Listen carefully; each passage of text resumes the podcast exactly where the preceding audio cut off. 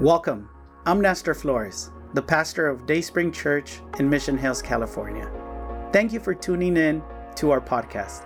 I want to invite you to learn more about Dayspring Church by visiting our website, dayspringmh.org. We trust that if you open your heart, God will speak to you and you'll know how to live a life with God at the center that will result in a blessed life. This message will inspire, build your faith, and help you to know God better. Enjoy the message. I don't know about you, but uh, we have the carne asada waiting for us at home. We're just going to turn on the grill and uh, and uh, enjoy that. So uh, don't worry, we're going to go slow. Uh, but if you if you are ending your fast today, uh, just want to say congratulations. I'm proud of you. If God is prompting you, if God is prompting you, listen to me, church. If God is prompting you to go a little bit further, do it. Do it. I'm going to do it. I'm going to break my fast today to celebrate with my family. But starting tomorrow, I'm going to continue all the way up to 40 days. And I'll tell you why. I'll tell you why. God has really been doing something wonderful in my life. On Friday, as we had our worship night, I shared that I didn't like the person I was becoming. I didn't like the husband I was, the father I was. I didn't even like how my heart was going through towards church. And God has been changing that during these 21 days. I've been more sensitive to the Spirit. I've been more aware. He's, his voice has been more clear. So, so I want more of that. I want to become the best husband I can, the best father I can, the best pastor I can. So if God is prompting you, do it. Even if you got to modify it, do it. Amen? Amen? Amen. Hey, when you walked in, you should have gotten a bulletin. If you didn't get one, raise your hand. One of our ushers will bring one to you. Today we're going to finish the last five promises in the Psalms of Ascent. But as you uh, raise your hand and get an outline, I want to tell you a quick joke. A quick joke. Amen. So the story says that an 85 year old woman went on a blind date with a 92 year old man. I guess you're never too late to date, eh? Amen. And uh, after their date, she came home very frustrated and mad. And almost with, a, with, a, with an expression of confuse in her face. So her daughter asked her, Mom, what happened? Did your date not go well? To which she said, You know, I had to slap him three times. Wow. The daughter was a little shocked and she said, Did he try to get inappropriate with you? And he said, No, I thought he was dead. Let's pray. Amen. Heavenly Father, we want to thank you for this beautiful morning. We know that you are in this place and your joy is available for us to grasp and take ownership of, Lord. As we go into your word, Father, this joy, this peace, this happiness needs to be grounded in the truth of your word. So we pray that as we go into it, that your word would cement in our heart and mind and that it would give fruit in the way we live. I pray this in Jesus' name. Amen and amen. Well, the last three weeks we've been looking at what is known as the Psalms of Ascent and it's Psalm 120 all the way to 134. And these Psalms were sung by the Jewish people every year, at least three times a year, as they went up to Jerusalem to worship at the temple. And these, these Psalms, they didn't begin as Psalms. They didn't begin as poems. They were actually songs that they sang. There were songs that everybody knew, and there were songs that became psalms. But more importantly, these were songs that expressed their faith towards what they believed God would do. In other words, these psalms were promises. Promises of who God was and what God would do and how God was like. And they, as they sang them, they take own, they took ownership of them. And we've been doing these Psalms because we have to do the same. It's a different year, and I don't know what your approach to this year is, but this year can be the year where God pours his promises upon you. Now, let me tell you, each of these promises, they're a gift. And I don't know about you, but gifts need to be received. Have you ever had somebody tell you, hey, I bought you something for your birthday, but I didn't bring it today, and then they never give it to you? well, a lot of times we take that approach towards the promises of God. And let me tell you, we need the promises of God. Look at what 2 Peter 1 4 says right there in your outlines.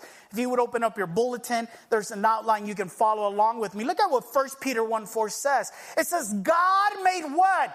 Great and marvelous promises.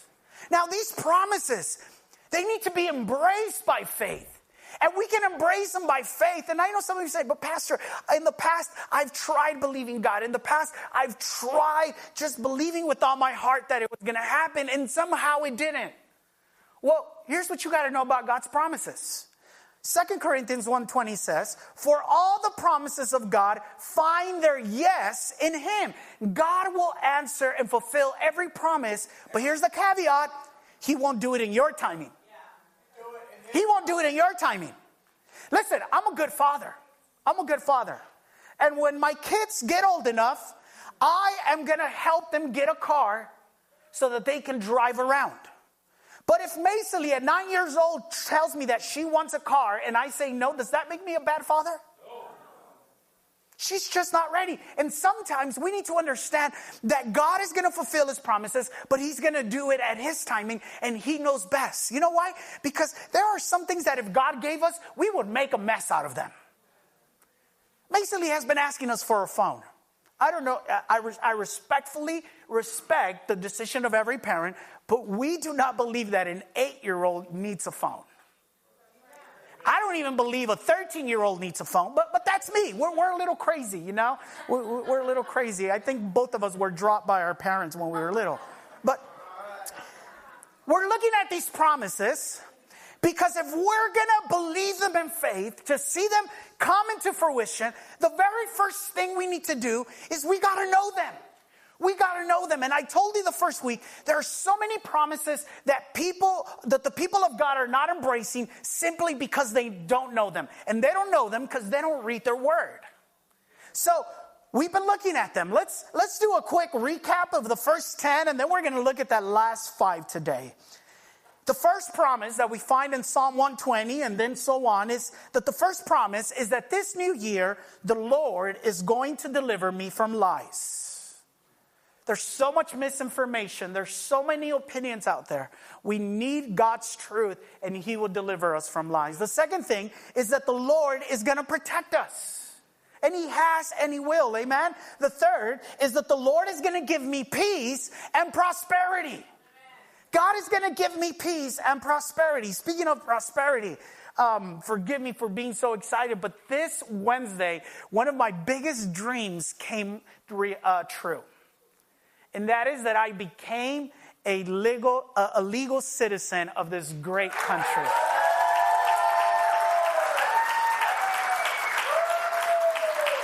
Many of you don't know this. Many of you don't know this. But there was a time that Lorena and I were considering leaving to Mexico to live over there. Because I was tired of leaving us in illegal. And it wasn't so long ago. And, and God has just opened doors and moved. And in under two months, listen to me, this is God's grace. Under two months, from the time I put my application to this Wednesday, it was under two months, I became a citizen of this wonderful country. Only God can do that. Amen? I know that we have people in our church who are praying for that same prayer, and I want you to know that I am committed to praying to see it happen in your life. Amen. Number four, the fourth promise is that the Lord is going to sustain me. That as I put my eyes in Him, He will sustain me. The fifth promise that we looked at is that the Lord is with me. That in the times of pain, my greatest anchor is His presence. The sixth promise that we looked at last week was that the Lord will make me unshakable, right? And the seventh promise is that the Lord is going to restore me. That being a Christian doesn't mean bad things don't happen, that we don't suffer, that we don't experience loss, but we have the promise that the Lord will restore all that the enemy takes. Amen? The eighth promise is that the Lord is my provider. The ninth promise is that the Lord will fill me with joy. The tenth promise is that the Lord is going to give me victory. And today we're going to look at promises 11 through 15. Let's look at number 11. Fill this out in your outline. The 11th promise for this new year is that in this new year, the Lord will forgive me. That the Lord will forgive me. And only a few people say amen, but I think we ought to all have said amen. Because I don't know about you, but before I got to church, I had already sinned. I, I know some of you are holier than me, but, but, but, but I sin. Psalm 130, verses 1 through 4. From the depths, listen to this, from the depths of what? Despair, O Lord, I call for your help. Hear my cry, O Lord. Pay attention to my prayer. Lord, if you kept the record of our sins, who, O Lord, could survive? But you what? Offer forgiveness that we might learn to fear you. Now, pay attention how this psalm begins. And it begins with a cry of despair. Somebody who is at the rock bottom. I want you to have this picture in mind of the kind of condition this individual finds himself in. Think of an individual somewhere deep in the ocean at night in the middle of a biggest storm possible on a ship that has capsized. There's no hope. There's nothing they can do for themselves. But what? Cry out to God and say, God, please help me. Now, how does somebody get to such despair? How does somebody get to such rock bottom? Well, Romans 7:14 tells us. Look at what it says in your outline. The trouble is with me. Can you say that with me? The trouble is who? It's not your spouse. It's not your boss. It's not the government. Where's the trouble? And you're saying, but but but how can that be? Well, let's continue reading. For I am all too human, a slave to what? To sin. And I know that nothing good aside from God, if we don't have God with us, there is nothing good that lives within me, that is in my sinful nature. See, our biggest problem is sin. And as long as we live in this world, our relationship can God grow every day more, but we will always struggle with sin. We're always going to have to learn to overcome sin. And the thing about sin is that there is nothing inside of us to remedy that problem. There's nothing in us. We, some people try forgiving themselves. That doesn't help. And you can't buy or earn forgiveness. The only thing we can do is ask God for forgiveness. Now, check this out. If, if sin is a problem and, it, and we can't fix it, with that in mind, pay attention to verse 3. Look at what verse 3 says in your outline. I believe they'll put it up here. Lord, if you kept the record of our sins, who, O Lord, could survive? If God kept the record of your sins, how could any of us stand before God? None of us. You want to know something really, really interesting? He has such book. Did you know that? Let me prove it to you. Let me prove it to you. Revelations chapter 20, verses 12 and 13. Look at this. Look at this. I saw the dead, this is John speaking, both great and small, standing before God's throne. And the what? Books. The books were open, including one of those books is the book of life. And the dead were judged according to what? To what they had done. Right? As recorded in the books. The sea gave up its dead, and the dead and the grave gave up their dead, and all were judged according to their deeds. There is a book with a record of all our actions, good or bad. There is such book. So what about those sinful things about us that are recorded in that book? Well, if, if that psalm ended in verse 3, then we would be in a big problem. But this is where we see the beauty of God. Look at what verse 4 says. But you offer forgiveness so that we may what? Learn to fear you. And last week we talked about what kind of fear, right? It is a reverent, respectful fear. It is not a dreadful fear. It is a fear that, that is based on, on, on love and respect. Listen, there's three things that a person needs to completely change their life and their destiny. What are those three things, Pastor? God's forgiveness, God's love, and God's redemption. God's forgiveness, God's love, and God's redemption. So this new year, this new year, church, don't live with guilt and shame. Don't live in the shadow of sin. Embrace God's forgiveness that He offers to those that seek Him. Amen? The 12th promise. The 12th promise is that this new year, in this new year, the Lord will give me satisfaction. Man, and do we need satisfaction? Amen? Psalm 131, verses 1 through 3, look at what it says. The Lord, Lord, my heart is not proud, my eyes are not haughty.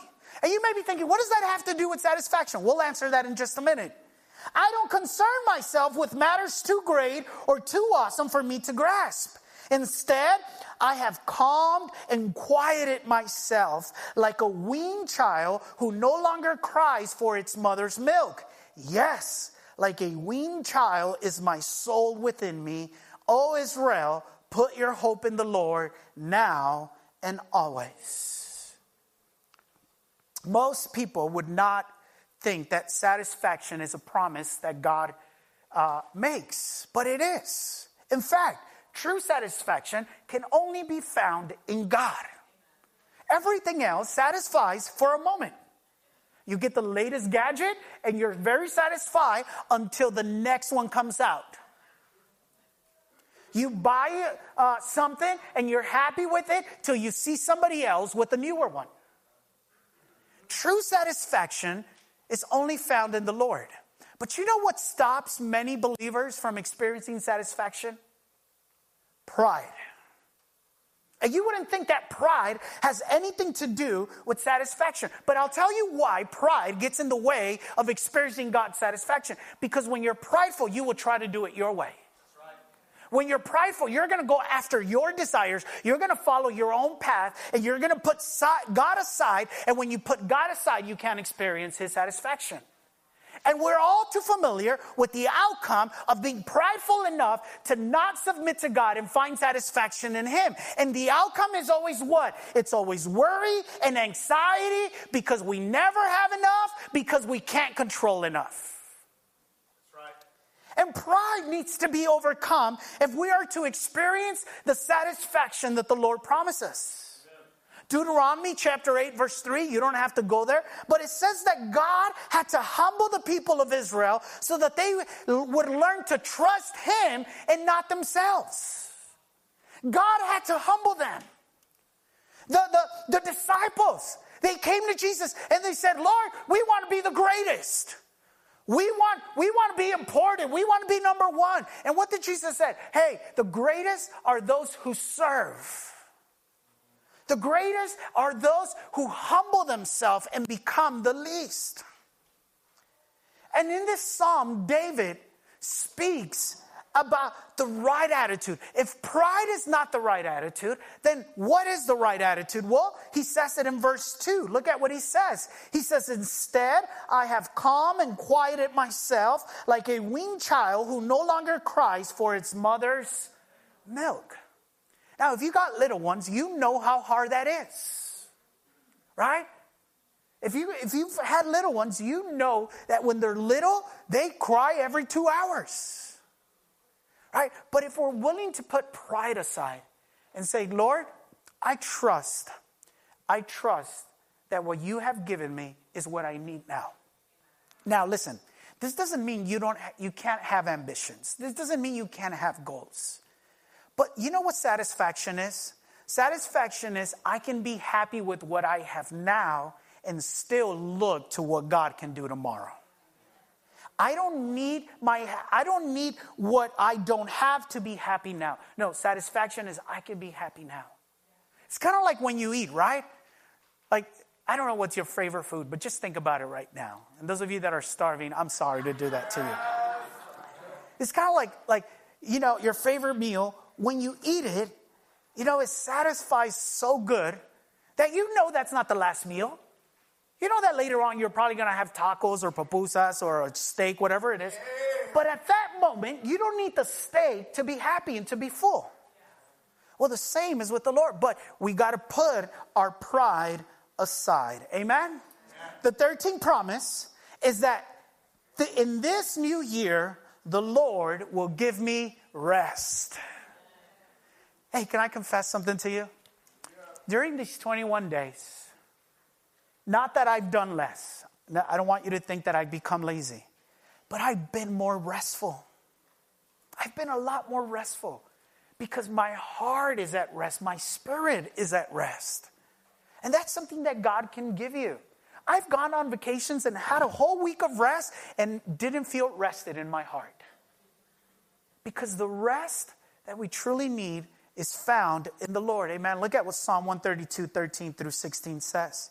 It says, For the Lord has chosen Jerusalem, he has desired it for his home, right? Where he's going to live, where he's going to rest. This is my resting place forever, he said. I will live here, for this is the home I desire. I will bless this city and make it prosperous. I will satisfy its poor with food. I will clothe its priests with godly with godliness. Its faithful servants with songs, with sing will sing for joy. Now, we only read a few verses. This is one of the, one of the longest uh, Psalms of Ascent. But, but if you were to read the whole Psalm, this Psalm is based on three promises.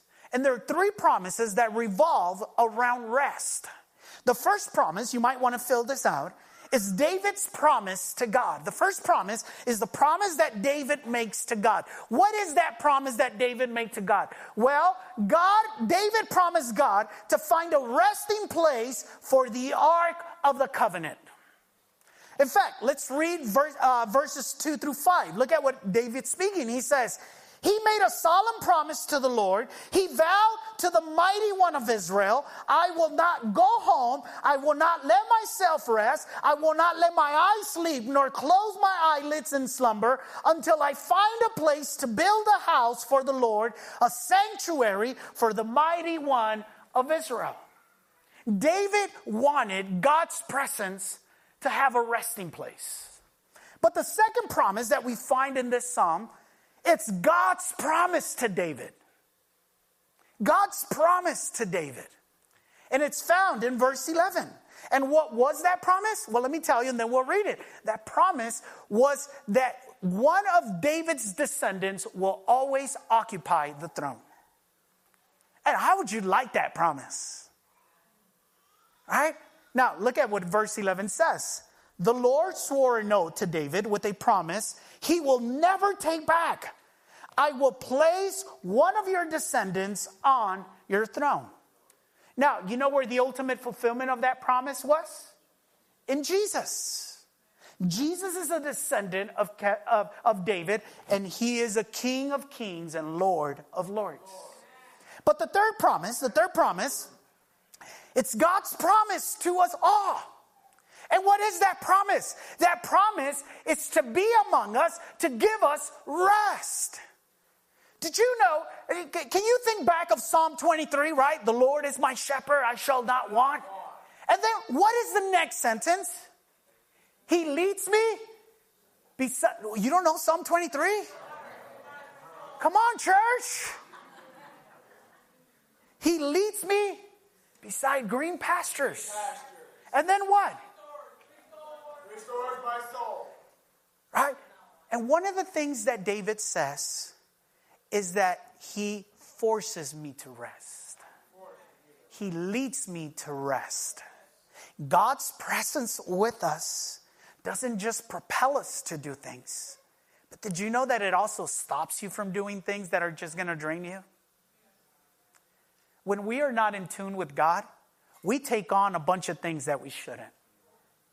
And sometime When God is with you and you're in tune with God, God will say, No, no, you don't have to do that. I got somebody else to take care of it. And that's why we need the presence of God. Right? Verses 13 and 14 says, For the Lord has chosen Jerusalem. He has desired for his home. This is my resting place forever. He said, I will live here, for this is the home that I desire. Think about this. Think about the Garden of Eden when Adam and Eve were in the Garden of Eden. What made the Garden of Eden the Garden of Eden was the presence of God. And there was rest in that place. It doesn't mean Adam and Eve didn't work. They worked. Did you know that? Did you know Adam had a job before he had a wife? Young people? Ladies? If he ain't got a job, he doesn't need a girlfriend. Okay? It was the presence of God. And when we have the presence of God, He promises to give us rest. And sometimes it's forced rest. Amen? 14th promise. The 14th promise is that in this new year, the Lord is the source of my unity. The Lord is the source of my unity. Um, I don't want you to think we have the perfect family because we don't. I'm in it, right? We, we, we, we don't have the perfect family. Okay, some of you got that a little late, but it's okay. Katie, we got some coffee after church, right? Okay, because I, I think they need it. I don't want you to think we have a perfect family, but um, one of the things that I've really been enjoying lately with my family, even more, is this unity that is happening. It, we've always kind of been a united family, but, but, but it's even more, you know, um, with my brother and his wife uh, have, uh, getting ready to have a baby, and my sister and her husband getting ready to have a baby. Um, there's more unity. And one of the things that I enjoy in my family, one of the things that I enjoy in my family is that one of us will say, Hey, I'm thinking of going to the observatory. Anybody else want to go? And then everybody tries to do the best they can to go, and we'll all go. Hey, we're thinking, what if we rent a cabin and, and you know, we, we go spend some, a few days out there and, and we'll jump in, my uncle, my, my cousin, you know, and, and, and I just love that. Well, the psalm that we're about to read has that idea in mind of this unity that is in the family, that is in the brethren. And it is a unity that blesses, it is a unity that is enjoyed. Some of you, what I've just explained, that's, that's unknown to you because there's no unity in your family. In fact, you don't get together because your gatherings end up nasty. Somebody insults somebody, somebody looks at somebody wrong, and then you stop talking to them for another two years. And that is why one of the promises that God makes is to bring unity. Not just unity in our family, but listen, unity as a church. Look at what Psalm 133, verses 1 through 3 says. And you may be familiar with this. This is one of the most popular ones of the Psalms of Ascent. He says, How wonderful and pleasant it is when brothers live together in harmony. For harmony is as precious as the anointing oil that was poured over Aaron's head, that ran down his beard and onto the border of his robe. Harmony is as refreshing as the dew from Mount Hermon that falls on the mountains of Zion. And there the Lord has pronounced his blessing, even life ever after. Three things you need to know about unity that this psalm tells us. Number one is that unity is not just good, but it's pleasing, it's pleasant. Unity is not just good, but it feels good, right? Especially if you're a parent, if you're a parent, you know how good it feels when your kids get along, right? But you also know how difficult it is when they don't. Unity is not just good, but it's pleasant. Did you know that there are things that are pleasant but not good, and some things that are good but not pleasant? For example, something that is pleasant but not good desserts. They're, they're pleasant, right? That cheesecake, you're eating it. Oh, this is so good. And then when you're ready to get in the shower, not so good. right? And there's some things that are good, but they're not pleasant. Like what, Pastor? Discipline. Discipline is good, but it's not pleasant. Right? Getting up at five in the morning and go to the gym or to go for a walk or, or, or to get up and read your devotionals, that's not very pleasant, but it's what? Good. But unity is both good and pleasant. The second thing that we learn about unity is that unity comes from God. Unity comes from God. Unity doesn't come from, from opinion. Unity doesn't come from laws. Unity doesn't come from the government. Unity is a gift from God. And apart from God, church, you cannot have unity in your relationships. Because all the enemy does is divide. He divides. That's all he wants to do. He wants to break up your marriage. He wants to break up your family. He wants to break up where you work. He wants to break up the church. Because that's what he does. He divides people from God's people and from God's blessings. So unity comes from God. But the third thing that we learn is that unity brings God's blessing. See, he says that unity is like the oil that is poured on Aaron's head. The oil is symbolic of the Holy Spirit, and the Holy Spirit is symbolic of power. It says that unity is, is like the dew in Mount Hermon, and the dew represents prosperity, it represents life, it represents growth. So, unity is good and pleasant. Unity comes from God, and unity brings God's blessing. And here's the last promise the 15th promise is that in this new year, you ready for this? I will bless the Lord. I will bless the Lord. Now, I switched that up a little bit because we've looked at 14 promises that we believe God is going to do. But I think we need to make a promise to God as well and say, This year, I am going to bless the Lord. Now, Pastor, but you said there were 15 promises from God. So if you're saying that this last one is a promise that we ought to make, isn't it 14? No, because here's the trick. As you bless him, he's going to bless you. Let me prove that to you. Let me prove that to you. Psalm 134, verses 1 through 3. It says, Come, bless the Lord, all you servants of the Lord, who stand by night in the house of the Lord. Lift up your hands to the holy place, and what? Bless the Lord. May the Lord bless you from Zion, he who made heaven and earth. And you may be wondering, Pastor, how can we bless the Lord? We can't bless the Lord. Yes, you can. You know how you bless him? When you sing to him.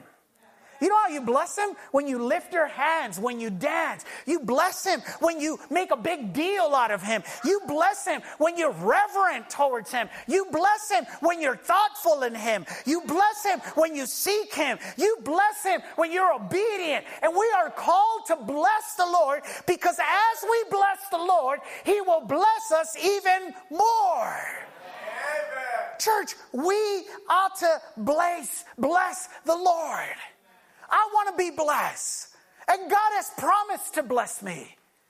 But God also wants us to bless Him. He wants His name to come out of your mouth. He wants your hands to be lifted up to Him as an offering. He wants you to seek Him. He wants you to want Him because as you do, guess what? He's going to pour more and more blessings into our life. So 15 promises. Mark, I don't know if I could get some help up here. 15 promises. Now, here, here's what we want to do. I want to do two things. I want to do two things. Number one, if you're here this morning and you don't have a relationship with God, let me tell you that all these 15 promises can be yours.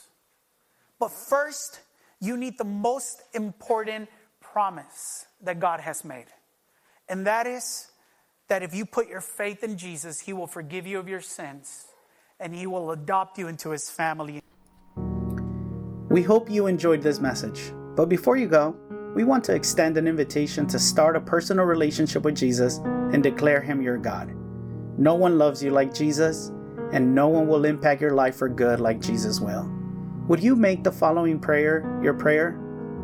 Heavenly Father, I repent of my wrongdoing. I open my heart and I want to have a personal relationship with you. I trust that Jesus died so I could be forgiven, but he didn't stay dead.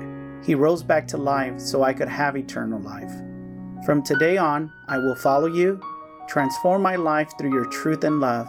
In Jesus' name, amen. Congratulations. If you made that prayer, God lives in you and now you have a new life in Him.